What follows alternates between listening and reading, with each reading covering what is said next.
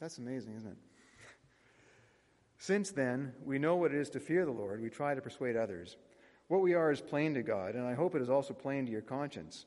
We are not trying to commend ourselves to you again, but are giving you an opportunity to take pride in us, so that you can answer those who take pride in what is seen rather than what is heard, what, than what is in the heart. If we are out of our mind, as some say, it is for God. If we are in our right mind, it is for you. For Christ's love compels us, because we are convinced that one died for all, and therefore all died. And he died for all, that those who live should no longer live for themselves, but for him who died for them and was raised again. So from now on, we regard it. So, so from now on, we regard no one from a worldly point of view. Though we once regarded Christ in this way, we do so no longer. Therefore, if anyone is in Christ, the new creation has come. The old has gone. The new is here. Hallelujah. All this is from God, who reconciled us to himself through Christ and gave us the ministry of reconciliation.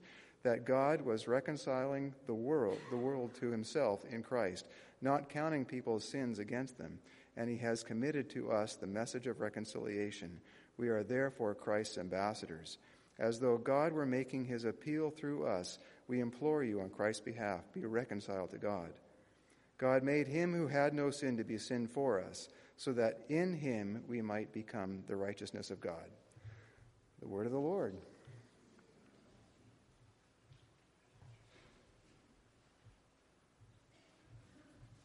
That is a great passage of Scripture. I there's so much to like in there, so many verses to memorize. And then you get a nice thing like, if we're out of our minds, it's for God, it's for Christ. Amen.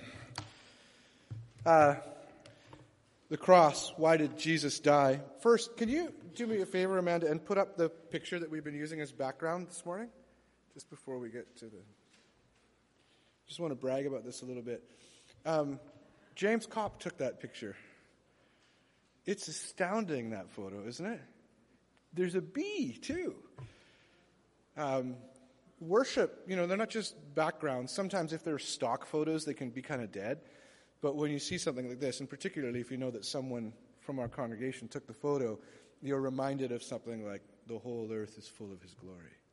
There's such beauty and motion and tenderness and life in that. So uh, we are blessed. Thanks, Amanda. So, this series we've had, The Cross, Why Did Jesus Die, as we're in the Lenten season moving towards Good Friday and Easter. Why did Jesus die and what does it matter? Pardon for sin, that he took on the sin of the world, including ours, yours, and mine. We've been singing about that this morning. Lost and found that God has come this long way, Jesus into a far country, his incarnation uh, considering equality with God not something to be grasped, but taking the form of a servant, becoming obedient to death, even death on a cross. We've acknowledged the reality of the powers in this world, that there are places and times where we could use words like captivity, evil. We have said that Jesus Christ has defeated the powers. We've identified that there are two major motifs in understanding the cross and what God has done for us. When we think of sin and salvation, you can think of wrongdoing. Your wrongdoing, mine, the wrongdoing of this whole world. And that in the cross we are experiencing atonement in Jesus Christ, that He has taken our place. But the second major motif is, is that of victory. So you have atonement and Jesus victor that Jesus defeats the powers of this world, the powers of evil, the powers that take life instead of give life. If there is anything that sums all of this up, that brings it together, it's what we're considering this morning. So next week is Palm Sunday. So next week we kind of, things accelerate. They condense in time in the Gospels. You have this long kind of time that is being described, and then a huge portion of the Gospels, fully one third of the Gospels, focuses on the last week in the life of Jesus Christ before the crucifixion. And that last week begins with the triumphal entry, Palm Sunday, which we'll observe next week. So we sum it all up in some ways today. If there's one aspect that encompasses the whole, it's what we're talking about today. You could say restoration, a better word for it, even better than restoration, is reconciliation. And as Richard read for us from 2 Corinthians, therefore, if anyone is in Christ, they are a new creation. The old has passed, the new has come.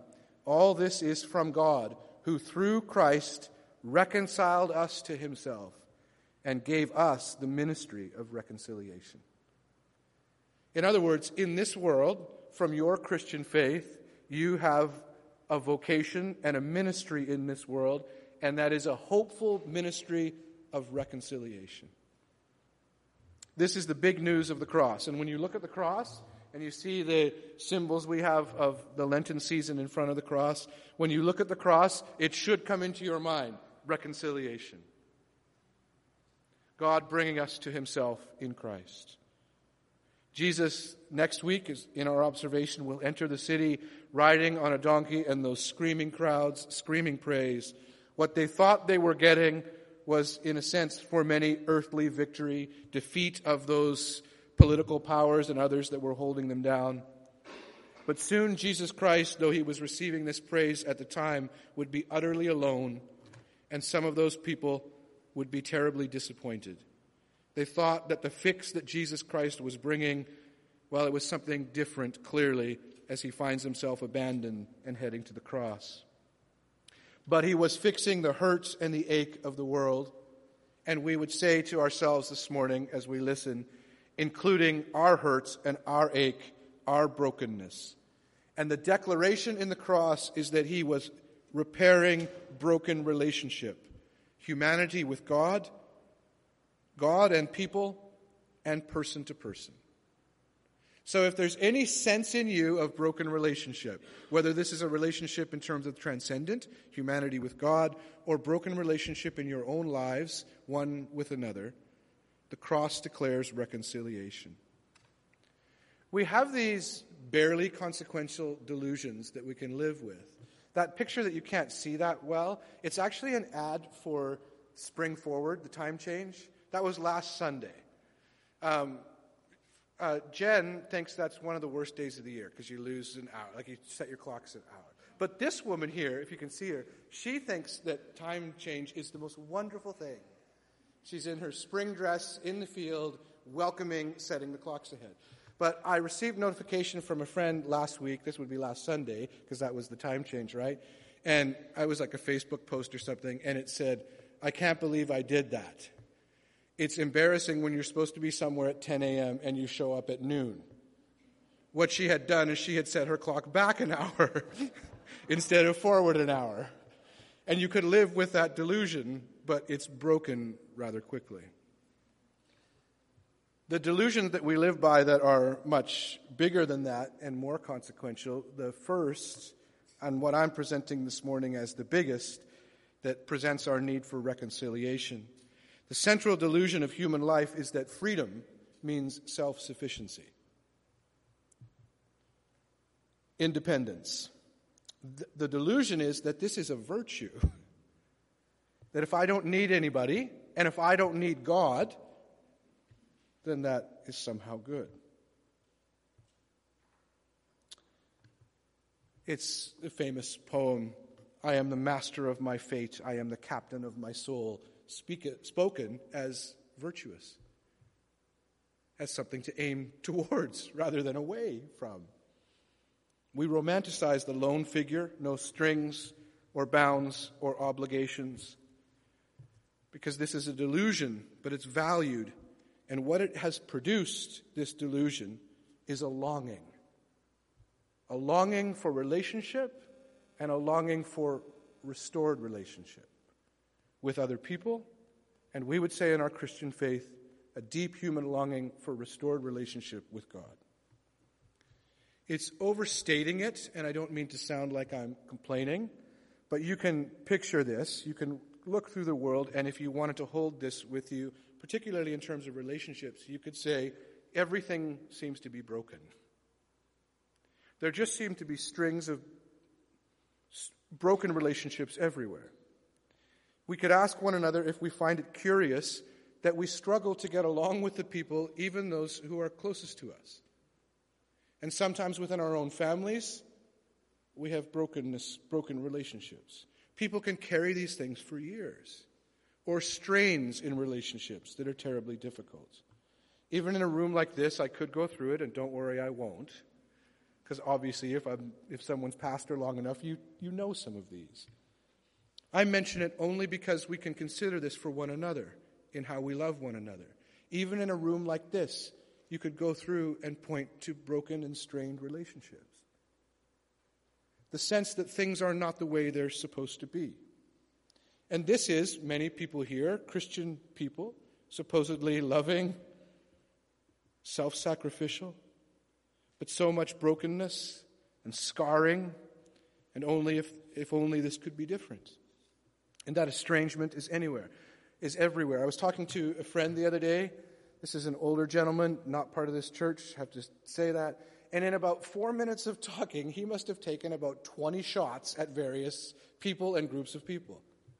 He's funny, he's engaging, I love this guy, but just moment after moment after moment is a declaration of kind of what's wrong with other people. I also happen to know this man that he carries deep, deep broken relationship, even in his own family. He was doing some baking to take to a meeting he was going to. I thought it was a wonderful way to end the conversation. I've got to take this baking out of the oven to go and go to this meeting. Paul Simon, whenever I think of this estrangement, I think of uh, this song. It comes into my head. It, it's not one of Paul Simon's most famous songs. It's not like Bridge Over Troubled Water or something, but he is a beautiful, brilliant writer. Uh, and this song I've mentioned in church before, but this song is called Rewrite. And you have to, the metaphor is a man who, who is working on a novel. And he's working on the novel late into the hours each night. In other words, he's thinking about how he would change his life and he can't sleep. But the metaphor is I'm staying up to, re- to rewrite this book. Here's the central lyric. He says, I've been working on a rewrite, going to change the ending, going to throw away the title and toss it in the trash. Every minute after midnight, so he can't sleep. Every minute after midnight, ah, oh, the time I'm spending is just for working on a rewrite. I'm going to turn it into cash. And then he says, I'll eliminate the pages where the father has a breakdown and he has to leave his family, though he really meant no harm. I'm going to substitute a car chase and a race across the rooftops where the father saves his children and he holds them in his arms. You see the longing there? You walk amongst it every day, even here, but certainly in the larger community. The cry of the human heart. And someone could look at a man like that and say, well, his troubles are his own. He's left his family. He's done something wrong. But the song skillfully demonstrates his own pain and longing for restoration and reconciliation. This longing is all around, and Christian faith has at its heart the declaration that there is reconciliation person to person and ultimately reconciliation between humanity and God reconciling the world. Verse 19 of our text. In Christ, God was re- reconciling the world to himself, not counting their trespasses against them, and entrusting to us the message of reconciliation. So we each have a mission, a vocation, a ministry in this world of reconciliation. The text is clear. And so, some points to teach on that. Firstly, we ought to know in our faith that reconciliation is at the very heart of God. A way to describe this, and it's theological and conceptual, but we can get this and see at least the, the dynamic of it. Reconciliation is at the heart of God. I could describe that to you by saying Father, Son, and Holy Spirit. It doesn't mean that in themselves, in God Himself, there is broken relationship from God, but because of human sin, there is brokenness. Jesus goes to the cross says, My God, my God, why have you forsaken me? But in Father, Son, and Holy Spirit, there is this constant and continual reconciling, restoration, beauty, and it's perfect. Jesus the Son, by the power of the Holy Spirit, three together as one. A theological way of putting that, undeserved and accomplished. The love of God in Jesus is his coming together with all humanity don't lose the emphasis on, on the breadth of this. His coming together with all humanity and their coming together with Him. This is not deserved by humanity because of our sin, but has been accomplished by God in His free grace, defying and overcoming the sin of humanity. Reconciliation in Christ is undeserved, but accomplished. Those who know this who live from this, they're Christians. The second point in terms of reconciliation being at the heart of God. In Jesus Christ, God has created a final and indestructible fellowship between himself and humanity. This is not a question. That's why we have hope. It is final and indestructible because it is based, and now we get to a word that we taught a couple of weeks ago, because it is based on His interposition. He interposed His precious blood. It's not based on your behavior. It's not based on your belief. It's based on His love, goodness, grace, and interposition. That is why it is final and indestructible guaranteed by the cross. This is the heart of God. At the cross, love and judgment, as we sing, come together. Wrath, totally enclosed in mercy. And in the language of Galatians chapter 4, you have been brought into the family. You who were far off have been reconciled. So, the second dimension of response, the first one is that we are to be occupied by God. Well, there's sorry, there's two dimensions of response, and the first is that we are to be occupied by God. But the point is that we can respond. When we see this reconciliation in Christ, we can respond to that reconciliation. Firstly, by this occupation with God in our hearts, minds, and lives, our action. We become occupied with God when we begin to understand his love and what he's done for us and the world in this reconciliation. So now you carry such a tremendous hope out into the world because things aren't terrible. Because the deepest truth is that God has not abandoned us. And so now I become occupied with God. I see a picture of beautiful flowers and a bee. And I'm occupied with God, His tenderness, His beauty in this world. Consider the lilies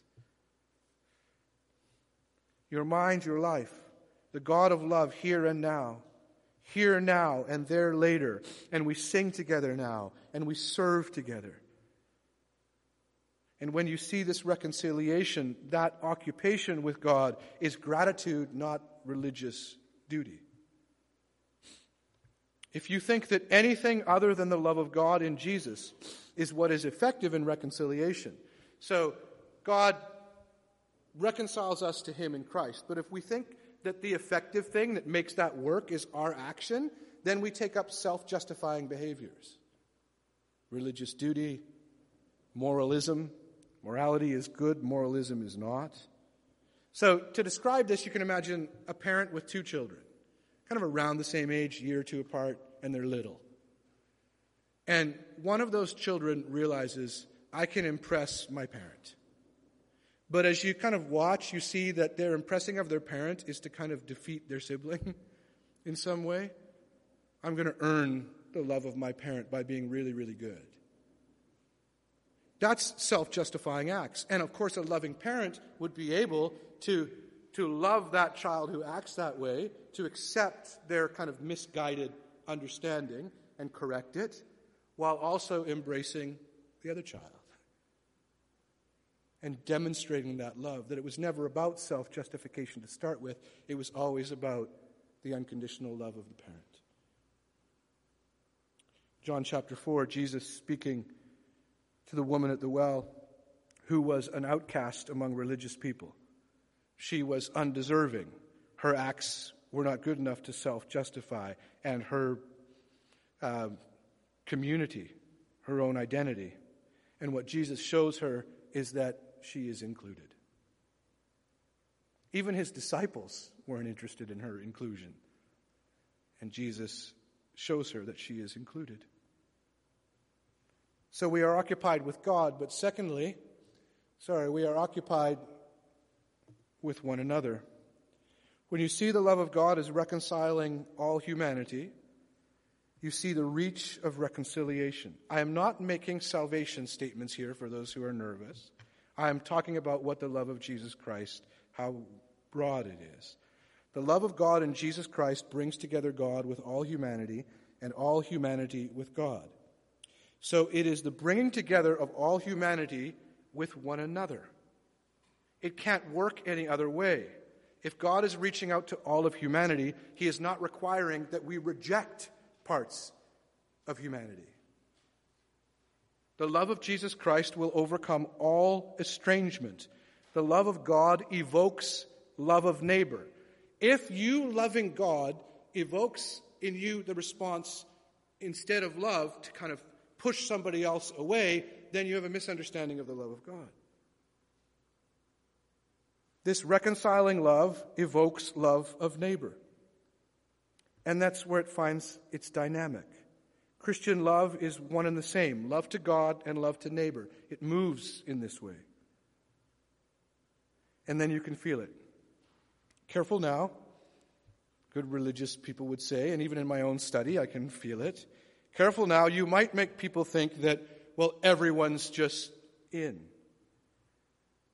As I said, I'm not making a salvation statement. I'm trying to talk about the power of the love of Jesus Christ. And we already, we move so quickly to, oh, what's he saying? Who's in, who's out? We focus on the love of Jesus Christ. I've lived much of my Christian life and many, many of those years as a minister in a frame where some people have understood it to be more Christian to portion off the love of God. To say, well, them but not them. Careful. God is judge, you know, Todd. Yes, I know. His judgment is the cross. The implication being that really most are apart fear, separation. But if you see the cross, you see that the heart of its message, and we must go there before we get to the salvation questions. The heart of the message of the cross is that it is for all that is in our text. All. It is hopeful. And the Christian knows this and lives from this and accepts this and instead of the delusion of self sufficiency, there is this beautiful, I can just describe it to you and how, like, I can pray about this and feel this and feel this when I might be riding my bike or looking at a photo like that or talking to a friend or joking around. And where all of a sudden I'm caught up in the power of the Holy Spirit and I experience this letting go, knowing that in the love of Jesus Christ all is well. All is well in the love of Jesus Christ. And I'm compelled then to seek to live out this love with other Christians and with my friends who are non Christians for whom this love exists as well. I'm so grateful. And the all that I believe, that sometimes, and maybe it was my misguided interpretation of what people were saying to me, I don't think all the time. But when I believe the all, I believe that all not in spite of the cross. Do you know what I'm saying? It's not like, well, this is kind of wishy washy faith, and really, you know, we need to talk about the judgment of God more. I believe the all not in spite of the cross. I believe the all because of the cross. It is not less Christian. We might need to take some ground back on this.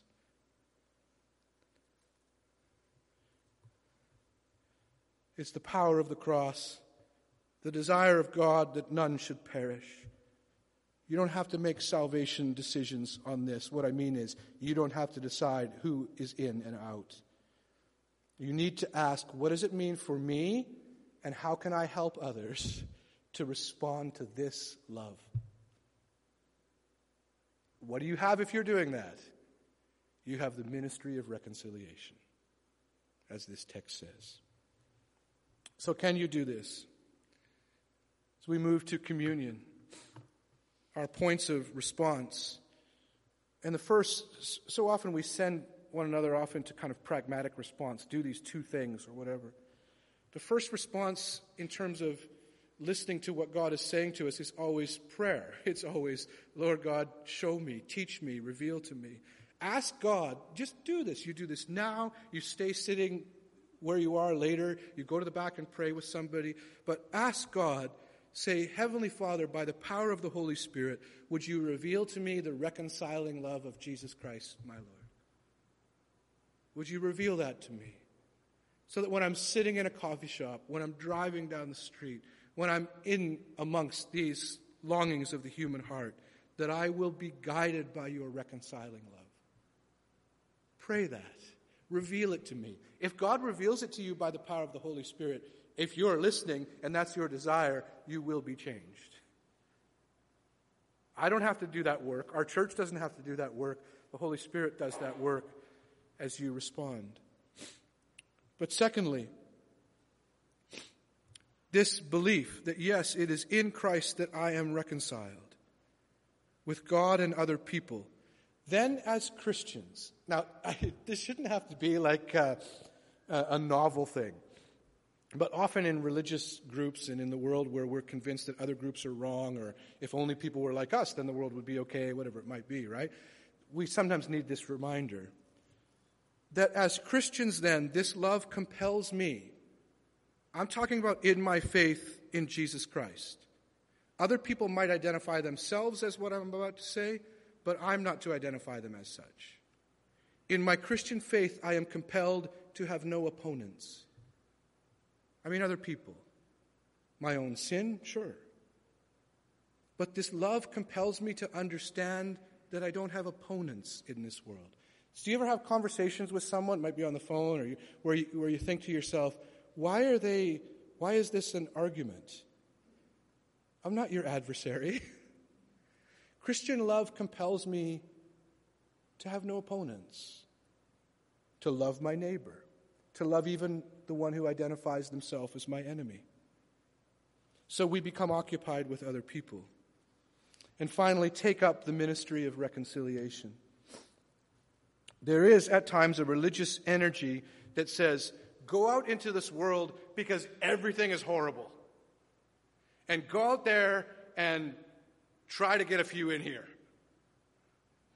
That's not exactly encouraging.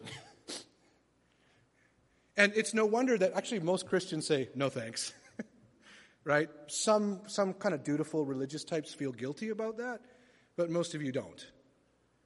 But there can be a religious energy. This is not just Christian, this is other faiths as well, can make this mistake. Go out there because everything's terrible. That's not the Christian message. Sin, please understand this, though I accept that we are all wretched sinners before the love of Jesus Christ. But here's the truth of the cross sin, as it turns out, was never the big story. God's love was always the big story. God's reconciling love. So I go out into this world where, yes, there's sorrow and darkness and even evil, but I go out compelled by the love of Jesus Christ, which gives me hope. Ephesians 1, all things brought together under him. 1 Corinthians 15, the same. Colossians 1, the fullness of God was pleased to dwell in Christ, and through him to reconcile to himself all things, whether on earth or in heaven, making peace by the blood of his cross and so we gather for communion. We are not compelled, or we ought not to be compelled by fear or division, but by this overwhelming love of God which declares reconciliation in Christ. That's your hope. Now take that even into your strained and difficult relationships. I'm not saying they'll all be patched up, because that's not your choice often. And the sin in your own heart can muddy the waters, to be true, to be fair. But you take this love of God into this world and into your relationships, and you'll see growth. So he has reconciled to himself all things, whether on earth or in heaven, making peace by the blood of his cross. And so, what better way for us than to gather and receive? Receive that love, the body broken for us, the body of our Lord Jesus Christ, given for us for this world, his blood poured out for the forgiveness of sins. And our taking this is a declaration of our trust in him. We say, and you've noticed by now, I hope, in we have communion kind of once a month up here and once a month as a breakfast downstairs, but during Lent, we have communion every week. And so we introduce it quite simply, basically. And we say, if you want to know Jesus, if you know Jesus Christ, or if you want to, you can receive. It's up to you whether you receive or not. We also say if you are holding a particular grudge or burden or problem, a broken relationship with someone that you know you need to go make right or you know you need to go patch up, reconcile, then sometimes you let the communion pass by you, even as a Christian. And then when you go and you seek that reconciliation, when you return to, for communion the next time, it speaks to you in sometimes a more powerful way. So let's pray over the communion, and then we'll pass it out, and you can just take it as you receive it. So come, Holy Spirit. Not my words, of course, not a theological description or an illustration,